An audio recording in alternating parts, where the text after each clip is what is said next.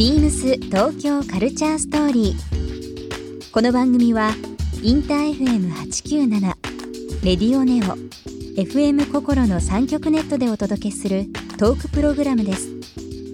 案内役はビームスコミュニケーションディレクターの土井博志。今週のゲストは市川美和子です女優そしてモデルの市川美和子さんをお迎え大好きなラジオや食のお話お仕事についてなどさまざまなお話をお伺いします。そして今週市川さんへプレゼントした花手箱をリスナー1名様にもプレゼント。詳しくはビームス東京カルチャーストーリーの番組ホームページをご覧ください。応募に必要なキーワードは番組最後に発表します。Beams Beams Tokyo Culture Story Beams Tokyo Culture Story This program is brought to you by Beams ビームスありとあらゆるものをミックスして自分たちらしく楽しむそれぞれの時代を生きる若者たちが形作る東京のカルチャービームス東京カルチャーストーリー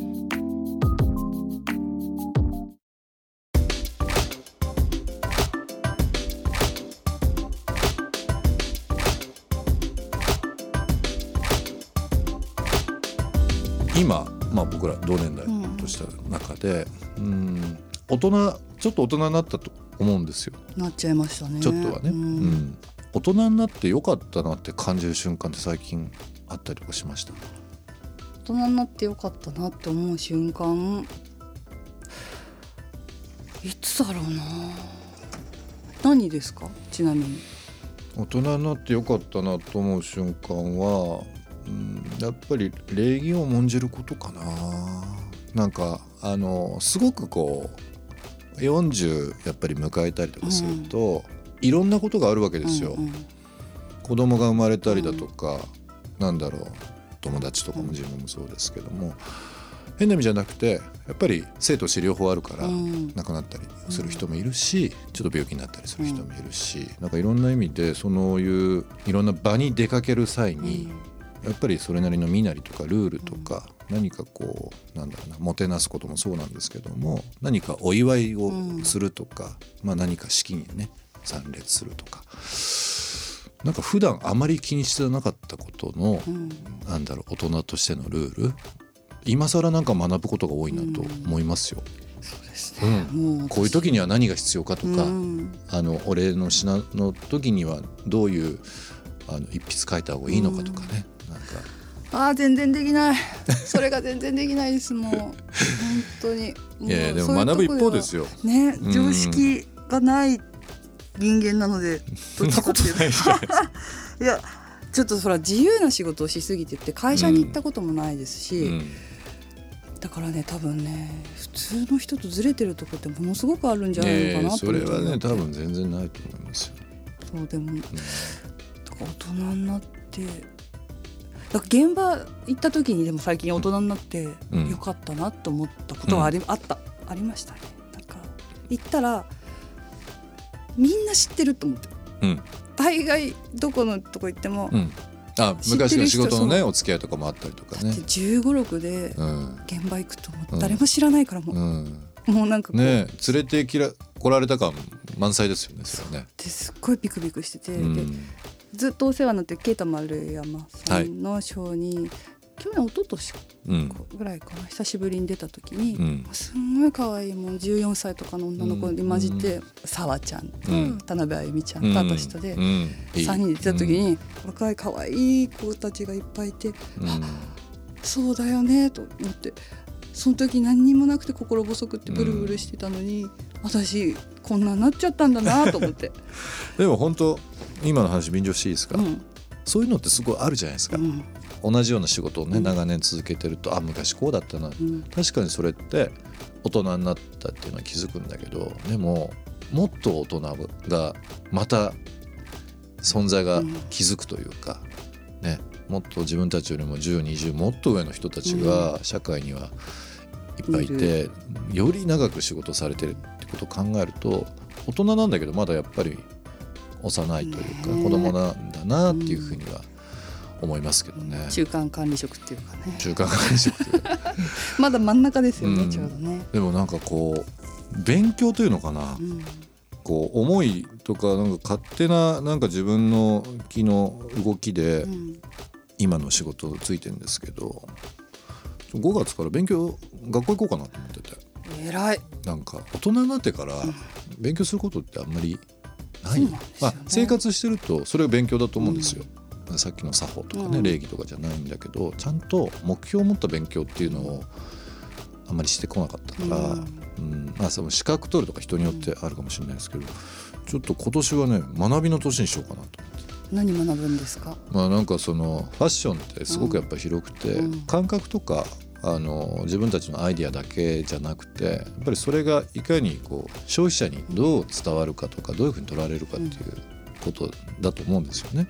逆にその消費者目線で、まあ、横文字になっちゃうんですけど、マーケットマーケティングみたいな部分っていうのは感覚だけじゃなくて、うんちゃんと理由に基づいた部分をちょっと勉強しようかなとうん。思ってます。学校、うん、だ学？校通ってもうあのそういう専門学校みたいなのあるんですけど、そういったのにちょっと仕事終わってからとかね行こうかなと思ってますけど。面白そうですうよ、ん、そうもうバイトしたくてだから私。おううんこんなラジオでバイトしたいって言ったらなんかいろいろ来ますよ多分市川さんどうですか？みたいな。バイトいやもうなんかね楽しそうじゃないですか、うん。自分ね見たことない。今だったら何何のバイトしたいですか？いや飲食もやりたいですし、うんうん。でも勉,、ね、勉強もなしたいなと思いますよね。でも本好きですよね。うん、なんか本すごい読まれてるみたいで。そんなに読んでないんですよ。うん。そんなに読んでないしだんだんあの年取るとなんで字読めなくなってくるんです あの見えなくなる、ん。眠くなる、うん。頭に入らないって多分人それぞれあるんですけかね。どなんで読めないんですかね本って？頭入ってこないですか？ん？入ってきます最近。うーんまあ入ってはくるけどな。えだどどういう感じですか？眠くなっちゃう？いや眠くはならないんですけうん。ど気もそぞろっていうか。うん集中力がないだけなんですね きっとね。そうでも。あと相性もありますよその本の。そっか、うん。あそれでいいかワクワクドキドキするとやっぱりついついね寝る間も惜しんで読んじゃいますけどそれでいいか、うん。じゃあわときめかなかったっていうことに。あともう単純にあのーインターネットとか、うんうん。まあ、スマホで情報が入ってくるんで、情報イコールこれだって体になっちゃってるのかもしれないですよ、もしかしたら。そうだから昔読んだ本は読めるんですよ。うんあの子供の時からずっとうんうんうん。本が好きだったりして、うん。ですすごい今大人になってもやっぱり言葉自分が文章を書くのも割と好きなんですけど、こう選ぶ言葉だったりとかあのなんだろうイメージだったりとか、うん。その言葉をなんだろう紡ぐ時に、うん。やっぱり子供の時に読んでた読んで本当に好きだった本が基礎になってるというか自分をねうん。今自分自身のね、ううん。んだから子供の時に本読むのって本当に、なんでしょう。私にとっては大事なことだったんだなと思って、うん。自分を作る上ではその言葉言霊っていうのは絶対あるんでしょうね。最近のねなんかあの本ってまあいろいろもちろん無数に古いあの種類はありますけどもなんかちょっと絞って言葉言葉を何か大切にしてる本とか読んだらどうですか？ストーリーとかっていうより。本、本なんか頭入ってこないっていうんだったらなんかわかんないですけど。結構こうひなんだろうな最近ベストセラーになってるのってなんかこうあのー自己啓発とかいろいろありますけど、まあ、さっきの小さいとこ時じゃないですけど、まあ、自分が主人公になれたり、うん。優しい言葉とか載ってる本とか読むのってどうですか、優しい言葉がうん載ってる、まあ、別にその子供向けとかとかではないんだけど何かこうちょっとホッとするようなものとかね、なんそうだから。ハラハラドキドキっていうよりは、うん。ちょっとこう体に馴染みやすい本とか読むのもいいかもしれない。そうなんですよ。だから昔読んでた本とかばっかり読んでます、うん。結局。もう今足長おじさんとか。そういう可愛い子供の時に本読むのと大人の時に読むのってまた全全然違うから面白いんじゃないですか。うんうん。面白いですビームス東京カルチャーストーリー。ゲスト市川美和子さんにプレゼントした花手箱をリスナー1名様にもプレゼント。応募に必要なキーワード「ナチュラル」と記載して番組メールアドレス beams897-infm.jp までご応募ください。詳しくは番組ホームページまで。BEAMS ユニフォームサーカスビームス水野ひとみです。ユニフォームサーカスビームスではユニフォームのオーダーやノベルティグッズの企画、制作を手掛けています。お客様からのご依頼をもとにオリジナリティあふれる多種多様なアイテムの制作が可能です。企業やショップ、個人オーダーも受けたまっています。1枚でも1万枚でもお気軽にお問い合わせください。BEAMS 東京カルチャーストーリー Beams Tokyo Culture Story. This program was brought to you by Beams.